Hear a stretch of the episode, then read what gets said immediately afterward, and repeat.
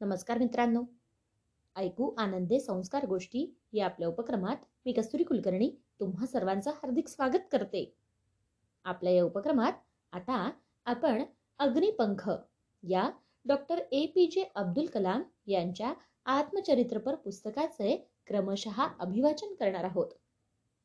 मित्रांनो आपल्या आयुष्याला प्रेरणा देणाऱ्या या व्यक्तिमत्वाची ओळख आपण त्यांच्या या पुस्तकातून करून घेणार आहोत. चला तर मग सुरू करूयात आजचे अभिवाचन.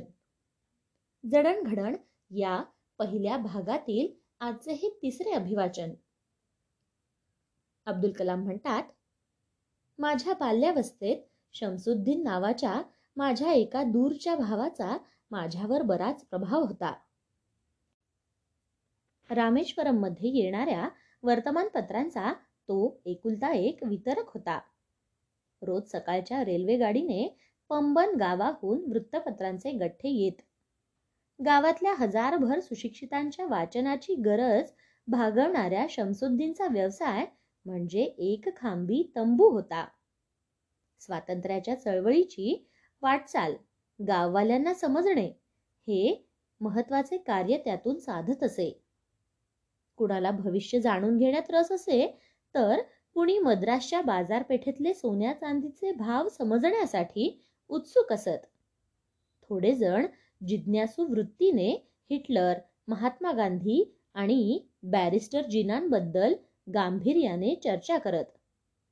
पण झाडून सर्व जणांना पेरियार ई. व्ही. रामस्वामी यांच्या हिंदू धर्मातील उच्चवर्णीयांविरुद्ध चाललेल्या चळवळीबद्दल जाणून घेण्यात रस होता. दिनमणी हे त्यावेळचे सर्वात लोकप्रिय तामिळ वर्तमानपत्र होते. छापलेले शब्द त्यावेळी मला वाचायला येत नसत. त्यातील चित्रांकडे बघून मी समाधान मानत असे. शमसुद्दीन अंक आपल्या गिऱ्हाईकांना वाटण्यापूर्वी मी त्यातील चित्रे बघून घेत असे. मी आठ वर्षांचा असताना एकोणावीसशे एकोणचाळीसमध्ये दुसरे महायुद्ध पेटले. काय कारण असेल ठाऊक नाही. पण त्या सुमारास बाजारात चिंचोक्यांना अचानक भरपूर मागणी आली. मी चिंचोके गोळा करून मशिदीजवळच्या एका दुकानात देत असे आणि अख्खा एक आणा कमवत असे. जलालुद्दीन मला युद्धाच्या कथा सांगत असे. आणि मग दिनमणीच्या शीर्षकातून मी त्या शोधत राही. आमच्या छोट्या दूरस्थ गावात युद्धाचे दृश्य परिणाम जाणवणे जवळजवळ अशक्य होते. पण हळूहळू भारताला सक्तीने युद्धात सामील व्हावे लागले आणि देशात आणीबाणी पुकारली गेली. रोज सकाळी पंबनहून येणारी रेल्वे गाडी रामेश्वरला थांबेनाशी झाली. हा युद्धाचा आमच्या गावावर पहिला ठळक परिणाम होता. मग चालत्या रेल्वेगाडीतून वर्तमानपत्रांचे गठ्ठे रामेश्वर ते धनुषकोडी दरम्यान खाली फेकले जात. ते गठ्ठे गोळा करण्यासाठी शमसुद्दीनला कुणीतरी मदतनीस हवा होता. माझ्यापेक्षा दुसरा योग्य उमेदवार त्याला कुठून मिळणार? माझ्या आयुष्यातली पहिली कष्टाची कमाई करायला शमसुद्दीनचा असा हातभार लागला. आज अर्धशतकानंतर मी वळून त्या क्षणांकडे पाहतो आणि त्यावेळी स्वतःच्या कष्टाने मिळवलेल्या पहिल्या कमाईचा अभिमान आजही माझ्या मनातून ओसंडून वाहतो. प्रत्येक मूल जन्माला येताना आई वडिलांकडून काही जन्मजात वैशिष्ट्ये घेऊन येते. आजूबाजूच्या सामाजिक आर्थिक आणि भावनिक वातावरणात हळूहळू त्याच्या व्यक्तिमत्वाची जडणघडण होते.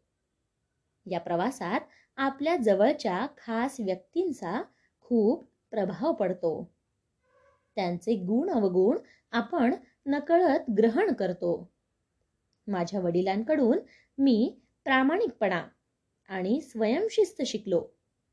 तर आईने मला चांगल्यावर विश्वास ठेवायची आंतरिक शक्ती दिली. दयाळू वृत्ती दिली. अर्थात माझ्या तीनही भावांनी आणि बहिणीने देखील हा ठेवा त्यांच्याकडून उचलला.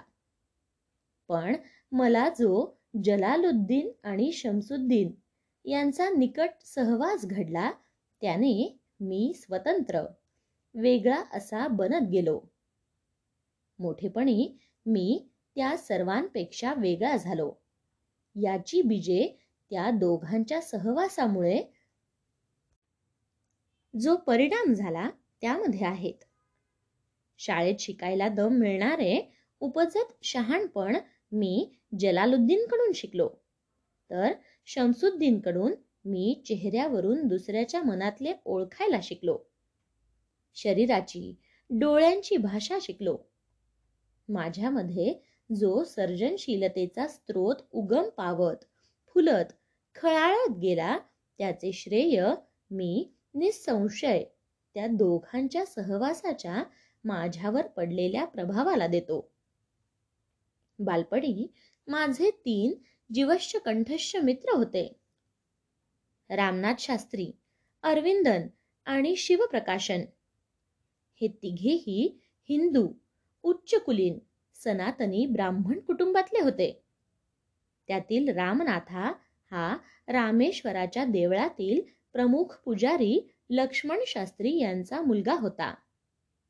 बालपणी आमच्या भिन्न धर्मांमुळे घरच्या कट्टर धार्मिक आचरणामुळे देखील आपण वेगळे आहोत असे कधीही वाटले नाही. रामनाथाने पुढे आपल्या वडिलांची गादी चालवली आणि तो देवळाचा पुजारी झाला.